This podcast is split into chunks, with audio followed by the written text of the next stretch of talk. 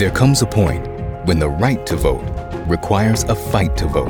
MSNBC Films presents Battleground Georgia, a story that explores the ugly history of voter suppression and how Georgia is leading the charge against it. Something has to change. The old South is being replaced by the new South. Battleground Georgia, part of the Turning Point documentary series from executive producer Trevor Noah. Sunday at 9 p.m. Eastern on MSNBC.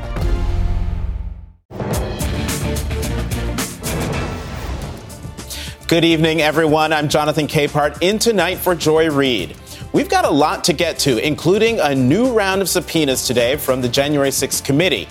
The list includes Stephen Miller, Trump's former press secretary, Kayleigh McEnany, and the 29 year old aide who became so powerful in the final weeks of Trump's presidency, he was dubbed the deputy president. But we begin with a question Where's Kevin? The Republican quote unquote leader in the House, Kevin McCarthy, is missing in action after a Republican lawmaker appeared to threaten the life of another member of Congress on social media.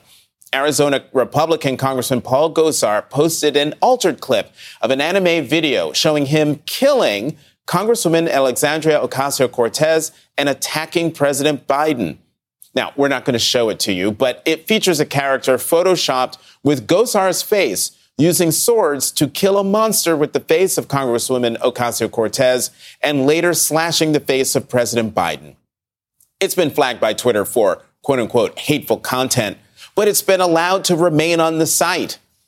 House Speaker Nancy Pelosi condemned the video and called on McCarthy to do the same and called for the Ethics Committee and law enforcement to investigate. The White House has also condemned Gosar, but all indications point to McCarthy doing what he's always done nothing. He's turned a blind eye to Gosar's other dangerous antics, including voting against certifying the election for President Biden and being named by Ali Alexander as one of three Republican congressmen who helped him plan the rally ahead of the January 6th insurrection. Gosar is so unhinged that in 2018, six of his siblings cut an ad endorsing his opponent and have since pushed to have him expelled from Congress in part because of his involvement with January 6th. For her part, Congresswoman Ocasio Cortez slammed Gosar and noted that it's just the latest in a stream of threats against and harassment of her by Republicans. She called Gosar a creepy member who fundraises with neo Nazis, noting he'll face no consequences because GOP leader, that's Kevin McCarthy, cheers him on with excuses adding that institutions don't protect women of color. In a statement tonight, Gosar responded to the blowback, a lengthy statement, saying he doesn't espouse violence toward members and that the violence depicted was, quote, symbolic. Joining me now, Christina Greer, Associate Professor of Political Science at Fordham University. Charlie Sykes, Editor at Large for The Bulwark and an MSNBC columnist. And Joanne Freeman, Professor of History and American Studies at Yale University. All thank you very much for, for coming to the ReidOut. Um, Charlie, I want to start with you and play this sound from Adam Schiff um, on the on the View today. What he had to say about Gosar. We'll talk about it on the other side.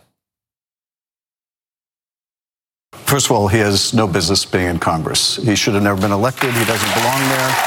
Um, and you know, sadly, sadly, the Republican conference is now characterized by numerous kooks and, and dangerous cranks, yes. of which he is one. Uh, and when you consider where you know the leadership of that conference is, they're talking today about removing from committees Republicans who voted for a bipartisan infrastructure bill. So, Charlie, when you consider where the leadership yeah. of the conference is, where is the leader of the conference? Where is Kevin McCarthy? Yeah, well, stop me if you've heard this before, but uh, he's not going to do anything about uh, Paul Gosar. Look, um, um, Paul Gosar is is is a bigot with uh, some serious mental issues, and a healthy political party would not tolerate him. A healthy political party would say, um, "You are bad for our brand. Um, you are bad for our values. You have to go." A healthy political culture would hold him accountable. But here we're here we are, and this is why we need to take this seriously. And I'm going to make two points about violence and standards. I mean, the mm-hmm. the threat of political violence is very real. We have lived through this. Uh, the Washington Post has an account of what school board members are going through on a daily basis, the death threats, the kinds of harassment. We've already seen what's been happening with election officials around the country. Just today, Michigan Congressman Fred Upton said that he received death threats after Marjorie Taylor Greene posted his phone number um, and called him a traitor for voting for that bipartisan infrastructure bill. This is a very, very dangerous time. So not only do you have someone like Paul Gosar stoking the potential of violence and Kevin McCarthy tolerating it, but this is all taking place, you know, at a, at a time in which, you know, this is really part of our political environment. And mm-hmm. so Kevin McCarthy's silence is sort of same old, same old. But again, you know, be careful what you wish for in this particular case. But uh, again, it's it's almost like an old story. Is the Republican Party going to hold uh, Paul Gosar accountable? No. Just like they're not going to hold Marjorie Taylor Greene or Lauren Boebert or Madison Cawthorn mm-hmm. or Matt Gaetz. They'll they will they will expel Liz Cheney, but Paul Gosar is and will remain a member in good standing of the House Republican Conference. You know, Professor Freeman, to pick up on what Charlie was talking about, you know, the violence is real and that this is a very dangerous moment um, that we're in in our country. But is this more dangerous than it's ever been in the history of our country when it comes to um, the, the, the use of uh, of well, they didn't have social media back in the old days, but you know, political the threat of political violence in any in any form. We've been here before, haven't we? Well, we have and we haven't. That's a that's a historian friendly question. Um, there's a long trail of violence in a variety of different ways, on a high level, on a low level, um, all kinds of violence intertwined with American politics. What's distinctive about this moment, I guess there are two things. Number one is the um, I suppose you could say, in a sense, the okay for this kind of behavior, the endorsement of this kind of behavior is coming from very high up. Mm-hmm. So it's not as though there's a random member here or there who's doing something like this. We have a former president who encouraged it. And we have a Republican Party which isn't really saying much about it. We're in the middle of a basically a crisis of accountability. And I think we can see how, if you look at mm. um, January 6th, if you look at this current mm. moment, if you look at um, any number of ways in which people are violating norms and really just sort of trashing right. people with no accountability at all, it's going to encourage more of the same. There's no question right. that it'll be encouraging more of the same. And that's what we're seeing right now. Right, and hopefully, you know, not going to the the end result that we keep seeing. You know, Christina, let me show you this this tweet from Congressman um, Ted Lieu that he put out today about Congressman Gosar, saying this is sick behavior from Congressman Paul Gosar. He tweeted out the video showing him killing Con- Congressman Ocasio Cortez from both his official account and personal account. In any workplace in America, if a coworker made an anime video killing another coworker, that person would be fired. And so, Professor Greer, to the point of that Professor Freeman just made, this crisis of accountability uh, is very real. The, the, how is the Capitol not considered today a hostile work environment as a result of that? Well, we have to remember, Jonathan, don't forget Marjorie Taylor Greene was uh, costing Representative Ocasio Cortez in front of her office. We know that Cori Bush, uh, Congresswoman Cori Bush, uh, requested to to move offices because right. so many members of the Republican caucus uh, behave so badly uh, that it is a threat in the workplace. We can't forget that Shirley Chisholm was stabbed while campaigning. So violence against women, especially women of color, is not new. And it's definitely not new in this political climate, uh, not just for elected officials, but also for journalists and academics who talk about and report on, on this, this new wing of the party that has taken over like a cancer. Uh, you know, Charlie said that, you know, Gosar represents kind of a bigot with mental health issues. Well, that is absolutely true, but so is the former president of the United States. And so there, many of them are taking uh, their lead from Donald Trump, who, you know, sanctions this, uh, welcomes it, encourages it. Uh, my colleague from Yale, Joanne, just said encouraged, past tense. I would argue encourages current tense. I mean, we can look at Donald Trump if he were still on Twitter and social media actively. We know that he would be encouraging and supporting and praising Gosar and Marjorie Taylor Greene and Gaetz mm-hmm. in ways that he's trying to sort of make these threats uh, to other members of the party to say, if you don't get in line, if you don't uh, sort of support this type of really insidious, disgusting behavior towards Democrats, then I won't support you.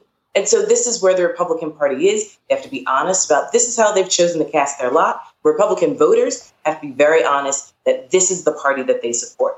They can tell themselves it's about tax breaks all they want. This is the party of bigotry right now. This is the party of violence right now.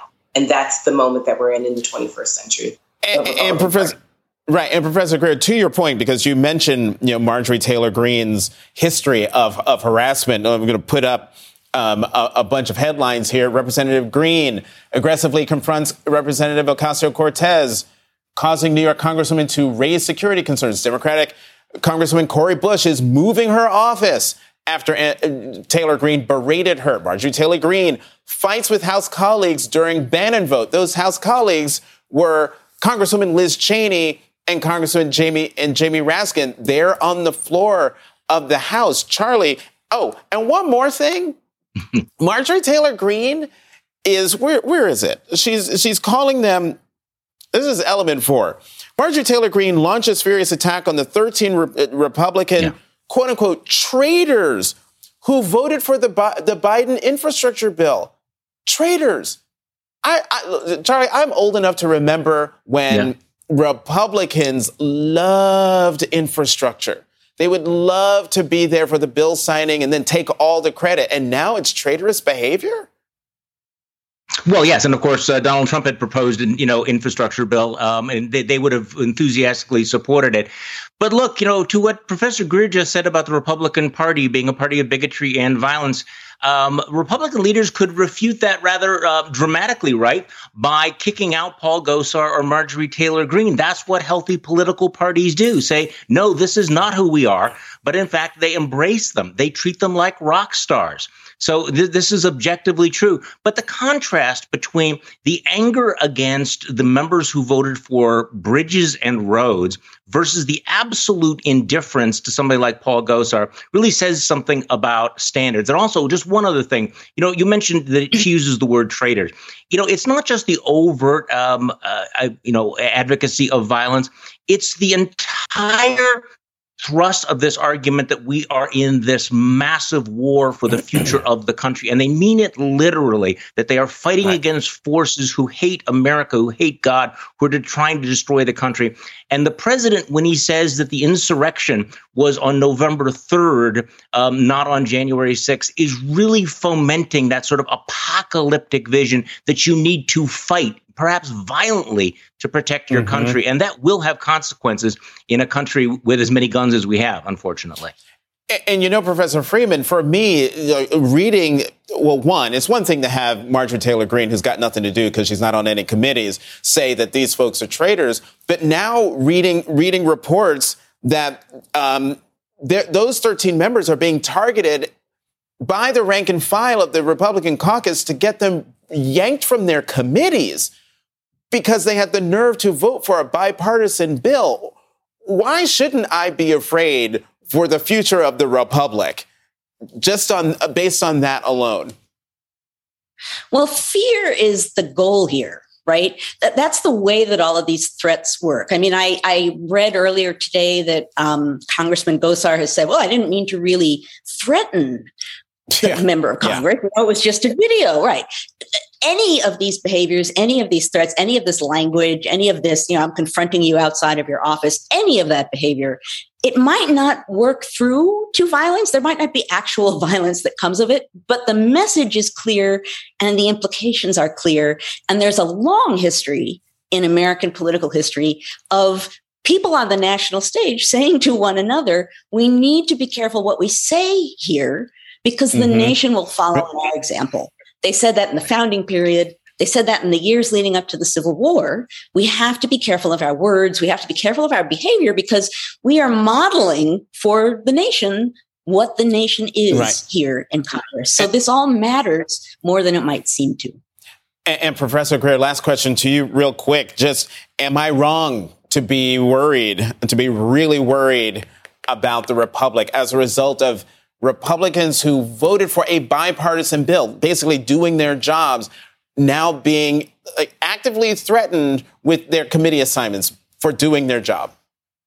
Yes, we should be. Um, but we should also be worried that so many of our Democratic leaders are not as forceful as they could and should be. Uh, the threat is real. Uh, the Republicans have made it very clear that they will continue to support Donald Trump and his lies uh, all the way through the end. Uh, and they have to make sure that January 6th wasn't just dress rehearsal. Uh, and, you know, there's so many Americans, as Charlie mentioned, with guns who see this as, you know, their destiny to fight for this nation mm-hmm. against immigrants, people of color, women of color, especially uh, women. Uh, and, and so the Democratic Party, I think, needs to be a lot more serious about the threat that the Republican Party uh, holds and, and who they've become these past few years. Christina Greer, Charlie Sykes, Joanne Freeman, thank you very much for coming back to the ReidOut. Up next on the ReidOut. The January 6th committee issues a new round of subpoenas to former Trump administration officials today, including the man who became known as the deputy president. Also, I'm joined by the reporter who broke the story of the secret NRA conference call in the aftermath of the Columbine High School massacre. Plus, the right wing echo chamber gets even more revolting, if that's possible, as Dennis Prager rewrites the history of the AIDS crisis. And he dedicated his life to public service, remembering a true patriot, Max Cleland. The ReidOut continues after this. Today and every day, Planned Parenthood is committed to ensuring that everyone has the information and resources they need to make their own decisions about their bodies, including abortion care. Lawmakers who oppose abortion are attacking Planned Parenthood, which means affordable, high quality, basic health care for more than 2 million people is at stake. The right to control our bodies and get the health care we need has been stolen from us. And now, politicians in nearly every state have introduced bills that would block people from getting the sexual and reproductive care they need. Planned Parenthood believes everyone deserves health care. It's a human right. That's why they fight every day to push for common sense policies that protect our right to control our own bodies and against policies that interfere with decisions between patients and their doctor. Planned Parenthood needs your support now more than ever. With supporters like you, we can reclaim our rights and protect and expand access to abortion care. Visit plannedparenthood.org/future. That's plannedparenthood.org/future. The January 6th Select Committee issued a new round of subpoenas today targeting more Trump associates.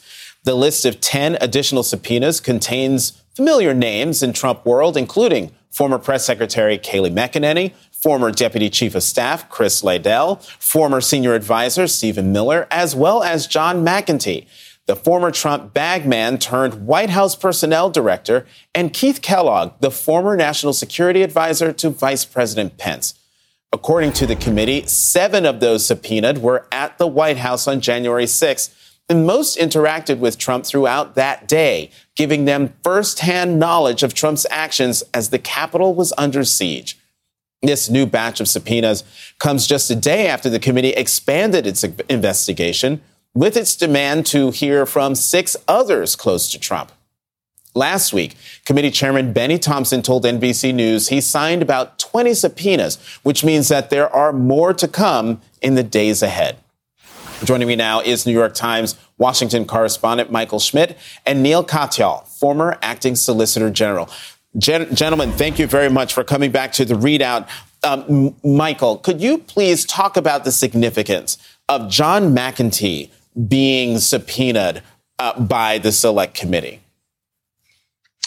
John McEntee was someone, as you were pointing out, who started at the lowest rungs of Trump's in Trump's orbit. Someone who was at the bottom of the campaign, who didn't have a lot of political experience, but really um, thrived in a Trump White House that did, that did not have a lot of order and found himself in the final days of the administration as someone with an enormous amount of power, the power over personnel, someone that Trump was listening to. You have to remember what those final weeks of the Trump administration were like. The John Kellys of the world were long gone. The Don McGahns of the world were long gone.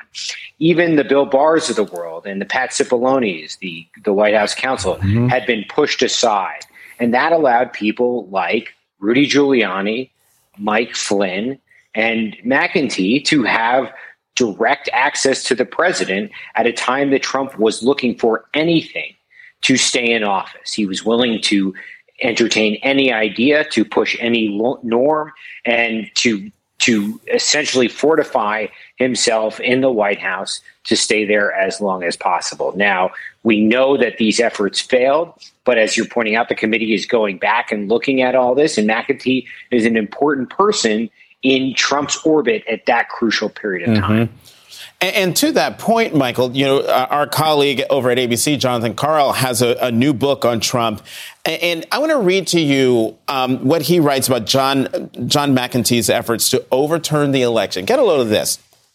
When White House counsel Cipollone told Trump that Pence did not have the power to overturn the election, McEntee drafted his own constitutional analysis with an assist from his own rogue legal advisors, directly contradicting Cipollone and every other serious expert in the country. You know, Neil, as a former acting solicitor general, I can only imagine how offended you must be that someone without even a law degree, maybe not even law school classes, providing a constitutional analysis, his own constitutional analysis. Yeah, no, you're absolutely right. And this story somehow manages to make John Eastman look even worse. Uh, Eastman's ostensibly a law professor, and he couldn't come up with a better legal theory than this, frankly, KGB bag boy, Johnny McEntee. Um, nobody ever heard of this guy. Michael's absolutely right, Johnny McEntee, and certainly nobody in legal circles. And now all of a sudden, he's the guy who's writing the legal strategy for the president of the United States during a contested election. Um, I think this demonstrates a real big problem in government. It's true in every administration. There are always yes people who surround themselves with cabinet officials, with presidents who say, don't worry about that pesky law, this or that. Here's some way around it. And it's invariably bogus, but that's why process matters so much. And here, that Jonathan Karl reporting, Jonathan, that you mentioned, um, says that uh, basically that this guy set up a rogue legal team to plot a coup.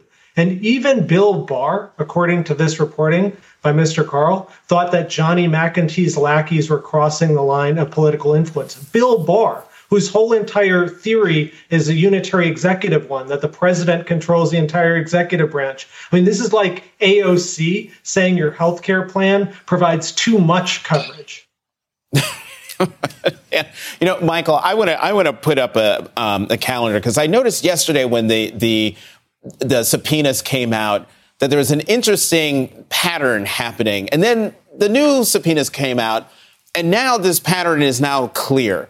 If you look from November 29th, basically right through December 15th, every day someone who has been subpoenaed is due to appear to give a deposition before the select committee. Every day, with the exception of maybe one day I can see there, December 7th. Do you think that the, what the committee is doing is basically uh, defying these folks on a daily basis to not show up? I don't know. I I'm not sure, and I'm not sure what the committee will ultimately get from these individuals. Some of them are the most loyal of the loyal. Mike Flynn was pardoned by Donald Trump. Bernie mm-hmm. Kerik was pardoned by Donald Trump. Trump essentially gave them a second lease on life. And now they're being asked to respond to a congressional committee that the president has said is essentially a sworn enemy. And look, the Justice Department has not moved yet and to show how what they're going to do about trying to enforce these subpoenas that are not being responded to by right. Congress. But the committee is in a difficult spot because it wants to get its work done before the 2022 midterm elections. And that's a, a, a um, difficult way to run an investigation because an investigation should be a large fact finding exercise where you go out and you spend as much time as possible looking at things. They want to do it on a shorter period of time and want it to be done by early next year. And that undermines what they will be able to do because they own because let's say that uh, you know Steve Bannon doesn't want to comply with the subpoena and wants to take that all the way up to the Supreme Court. That could drag the investigation on. Does that mean that by the time you get to the midterm elections, if your legal stuff with uh, Steve Bannon is not resolved? Do you not have his testimony? So you're seeing here some of the, the faults in a congressional investigation hmm. like this. And, Neil, real quickly, last question to you, and I'm sorry we, we are out of t- um, almost out of time, but to, to, to Michael's point, the fact that the DOJ hasn't moved on the criminal contempt uh, citation from, from the House against Steve Bannon, who was not even a member of the administration on January 6th, makes me wonder if the if let's say McEntee or, or Kayleigh McEnany defies the subpoena and the House votes them, you know, in contempt of Congress, criminal contempt of Congress, because they were um, employees of the of the executive. Do you think DOJ would move faster than it is moving na- uh, uh, now in the case of Bannon because they were working for the president of the United States at the time? Jonathan, I think DOJ will move faster, but not because of their executive branch status or not. It's rather just the first contempt referral just is going to take more time to set up procedures and personnel to review it, and that's Bannon. Bannon has really a totally bogus claim of executive privilege since he never even worked uh, at the time in the executive branch. At least these other folks do. So they have like a terrible, flimsy, awful claim but it's you know one percent better than Bannon's. Um, so mm. both of these are bogus. I understand lots of people are upset that the Justice Department hasn't moved quickly enough, but I do think you know it takes time for these processes to develop. And if Garland doesn't move in the next week or two, I will be incredibly concerned, and I think uh, we all should be because the American people need to find out the truth. And as Michael said, these people are all loyalists, but darn it, you got to try and you got to you know you know seek contempt stays contempt actions and the like mm-hmm. and try and get them to tell the truth under oath all right. In the next week or two, now we've got another calendar item to look forward to. Neil Katyal, Michael Schmidt, thank you very much for coming to the ReidOut. Coming up, we're used to hearing the NRA make the argument that gun control isn't the solution every time a school shooting happens. But after the 1999 Columbine massacre, they weren't so sure how to respond. NPR's Tim Mak obtained recordings of that conversation, and he joins me next.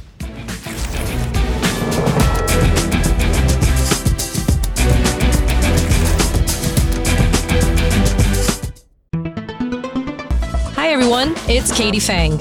Did you know my weekly show on MSNBC is now available as a podcast? With my decades of experience as a trial lawyer, you'll get an insider's perspective on all things legal. At a time when politics and the law are inextricably intertwined, my guests and I break down what's next and why it matters, both inside and outside the courtroom. Search for The Katie Phang Show wherever you're listening and follow. Hi, I'm Jonathan Capehart, and I'm excited to share some great news. Both the Saturday show and the Sunday show are available as a podcast.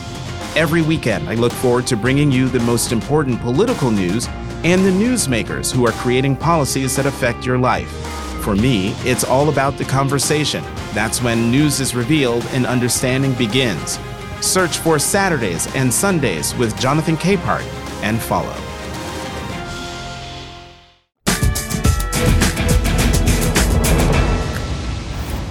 In the spring of 1999, the nation was shocked by the massacre at Columbine High School in Colorado. At the time, the worst school shooting in U.S. history.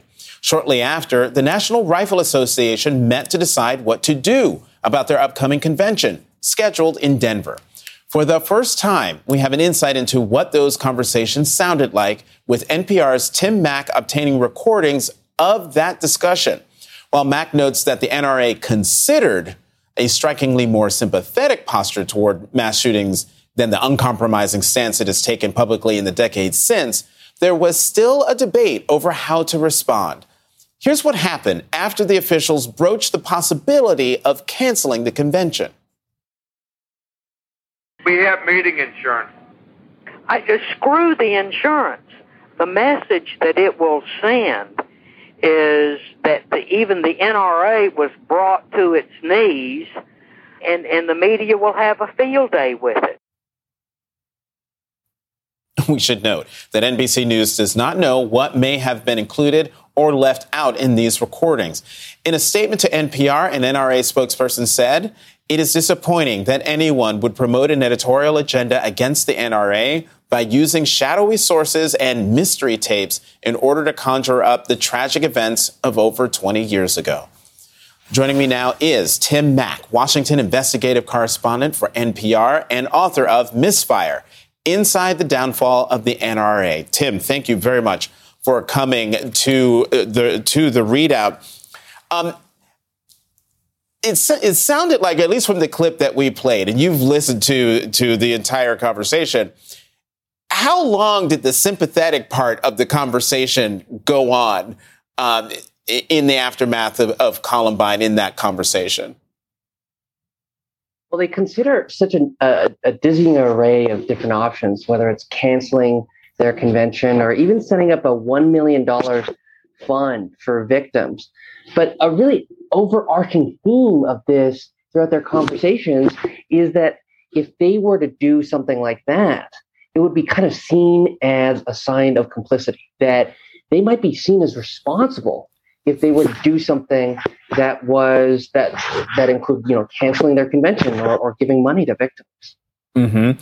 And and I mean I think Oh, Tim, you'll know this. The um, the the lobbyist, the NRA lobbyist, Hammer, is she the one from Florida? Yeah, she is. Yes, so, so, she's like the most powerful person aside from Wayne LaPierre uh, within within the uh, within the NRA. I want to play this sound um, from then NRA President Charlton Heston. Um, this came after the NRA decided to go through with that with their uh, conference in Denver. Have a listen to what he had to say. When an isolated, terrible event occurs, our phones ring, demanding that the NRA explain the inexplicable. Why us? Because their story needs a villain. The dirty secret of this day and age is that political gain and media ratings all too often bloom on fresh graves. Okay, so that that was he said that publicly, and it looks like that that was at the at the convention. He just doubled down. You can take from that tone there that the NRA in that moment decided we're not we're not only not going to take responsibility, we're going to be proactive in pushing back against it. What's so amazing about these tapes is that you see uh, in, in real time, really, the NRA strategizing behind the scenes and landing on what is going to be their strategy for dealing with school shootings in the decades to come. Columbine and the shootings at that high school were kind of the start of, of this modern era of, of more common school shootings. And of course, you, you hear echoes of this strategy uh, over time as the NRA responds to other school shootings. Mm-hmm. Actually, and to that point, let's put up this graphic that we, we pulled together.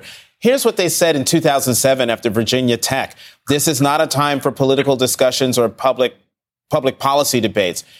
In 2012, after babies basically were shot at Sandy Hook. The only thing that stops a bad guy with a gun is a good guy with a gun. And then after the Parkland shootings in 2018, many in legacy media love mass shootings. Which, Tim, sounds very much like what Charlton Heston just said. Um, what was that back in, in 99? That's right. I mean, the, the NRA has definitely gone through an evolution over the last 20 years behind the scenes, behind the curtain of what's happening inside of NRHQ, there's a really interesting story that's told in both these tapes and in my book Misfire, which goes into what happened uh, behind that curtain and, and a lot of the personalities inside the NRA over the last decade. The NRA is now in an enormous amount of trouble, facing financial challenges. In 2018, it almost couldn't make payroll. And now it's facing these legal challenges from the New York Attorney General, Letitia James, mm-hmm. who has filed a lawsuit to attempt to dissolve the NRA completely, arguing they're so corrupt from top to bottom, they shouldn't be able to exist as a nonprofit. Um, as the book behind you says, the name of your book is Misfire Inside the Downfall of the NRA, and you get into the inside of the downfall from Wayne LaPierre to Mrs. LaPierre and a whole host of other, other characters involved. Tim Mak, thank you very much for coming to the ReidOut. Up next, a conservative talk show host is trying to rewrite the AIDS crisis. We'll be right back.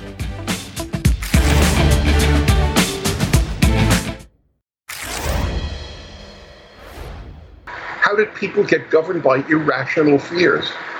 Whether whether it is of of the non-vaccinated who who are the pariahs of America, as I have not seen in my lifetime any pariah group like uh, like this.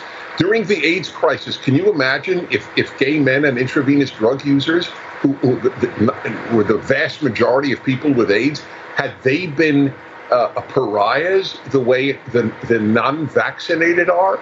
But it would have been inconceivable. Can you imagine? That was conservative radio talk show host Dennis Prager swearing that COVID anti vaxxers have suffered a worse fate than gay men and IV drug users during the AIDS epidemic. But history reveals an entirely different story. While AIDS was first identified in 1981, President Ronald Reagan didn't publicly acknowledge the disease until four years later. At that time, some called it the quote, gay cancer. Homophobic and demonizing headlines were splashed across the front pages of papers around the globe. The religious right considered it some sort of divine punishment for the alleged sins of gay people. AIDS uh, generally caused and believed to be caused by homosexual promiscuity. We pay the price when we violate the laws of God. Many people with HIV were shunned by their families and rejected by society. Thousands more were left to die alone, deprived of the simplest compa- uh, compassion, like a hug Hundreds were buried in anonymity in mass graves. In 1986, 10 year old Ryan White was kicked out of school, stigmatized for contracting the disease through a blood transfusion. So, back to Mr. Prager's initial question how did the majority of America allow themselves to be governed by an irrational fear? I think those with AIDS who were shunned and shamed would like to know.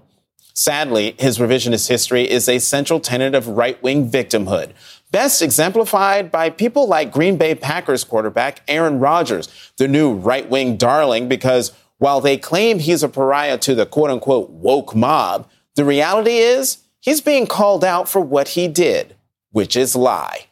With me now is Tim Miller, writer at large for The Bulwark, and Michael Harriot, senior writer for theroot.com. Guys, thank you very much for being here. You know, Tim, when I heard what uh, what Dennis Prager had to say, I was I was like, say what now?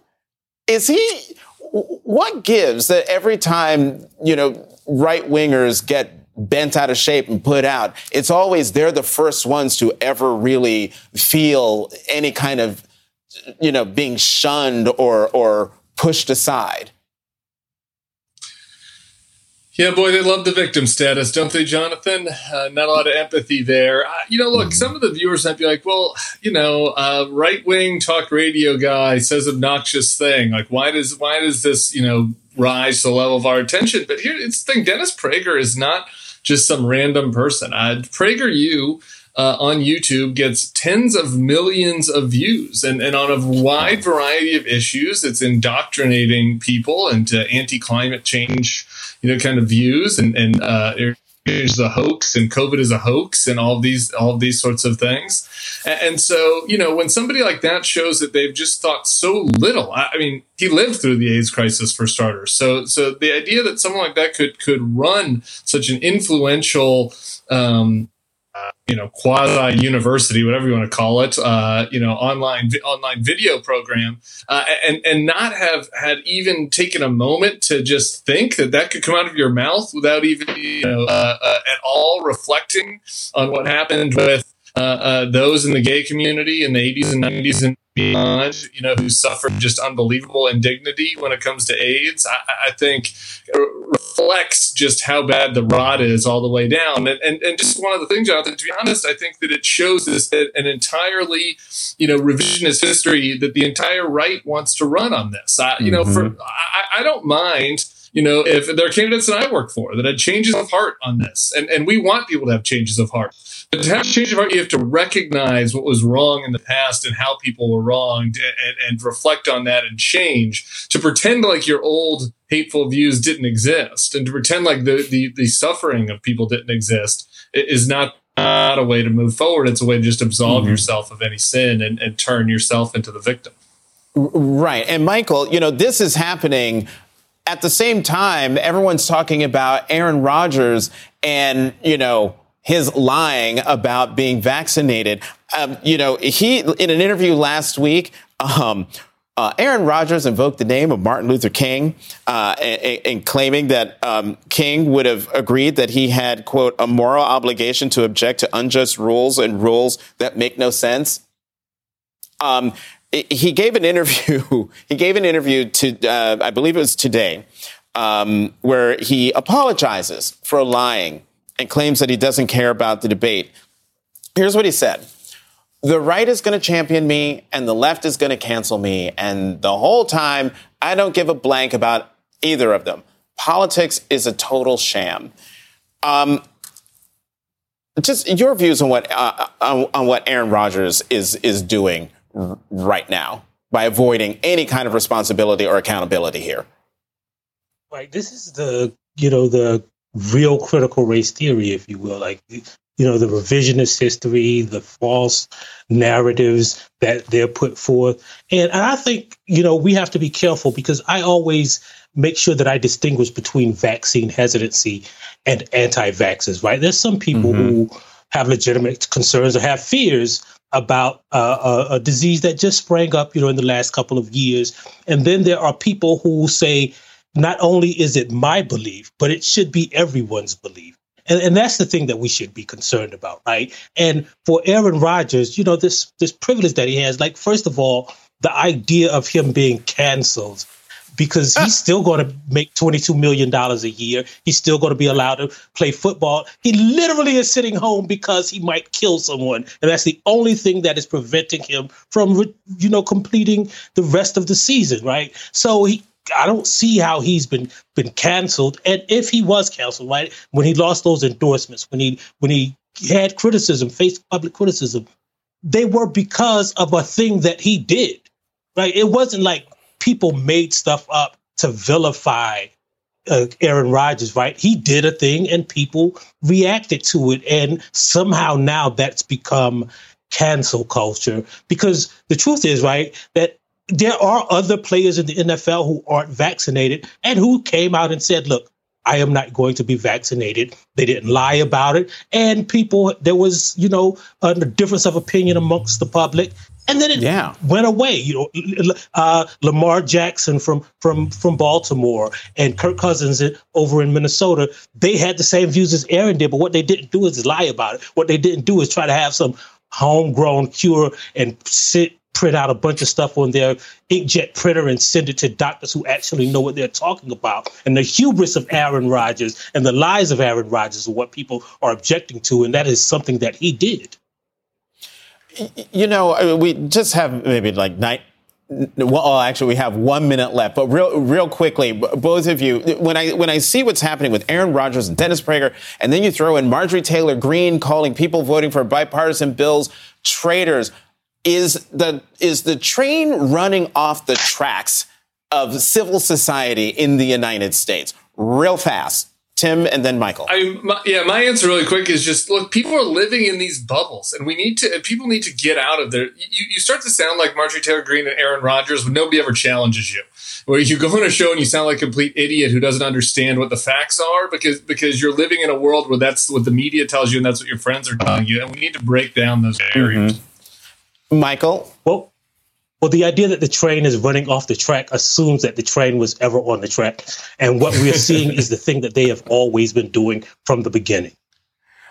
Um, Michael, you said a word. Michael Harriot, Tim Miller, thank you both very much for coming to the ReidOut. And up next on the ReidOut, he lost his legs and, uh, and an arm in combat, then devoted his life to public service. We remember an American hero, Max Cleland. We'll be right back.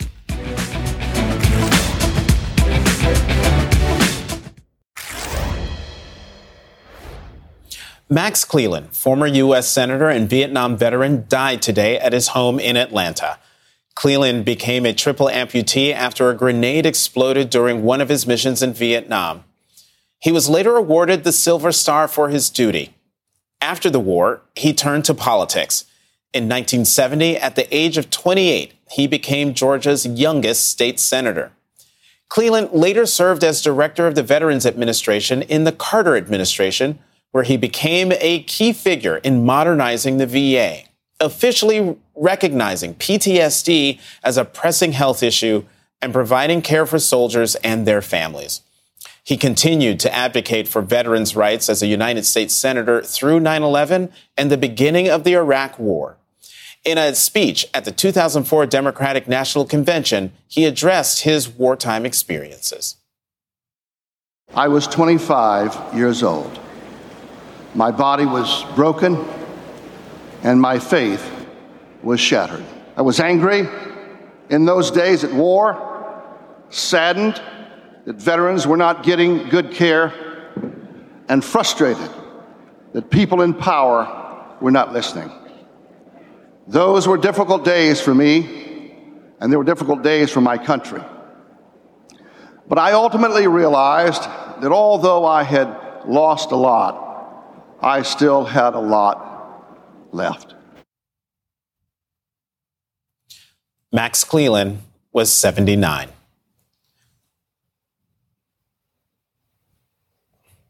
And that's tonight's ReidOut.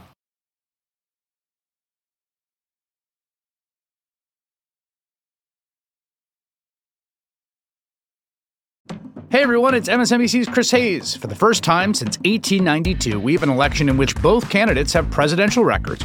It's a chance to take a hard look at what Joe Biden and Donald Trump have actually done as president. On a special Why Is This Happening podcast series called WithPod 2024 The Stakes, I'm talking to experts about the two candidates' records on specific policy areas like immigration, taxes, climate, and more. So you know what's at stake come November. Search for Why Is This Happening and follow.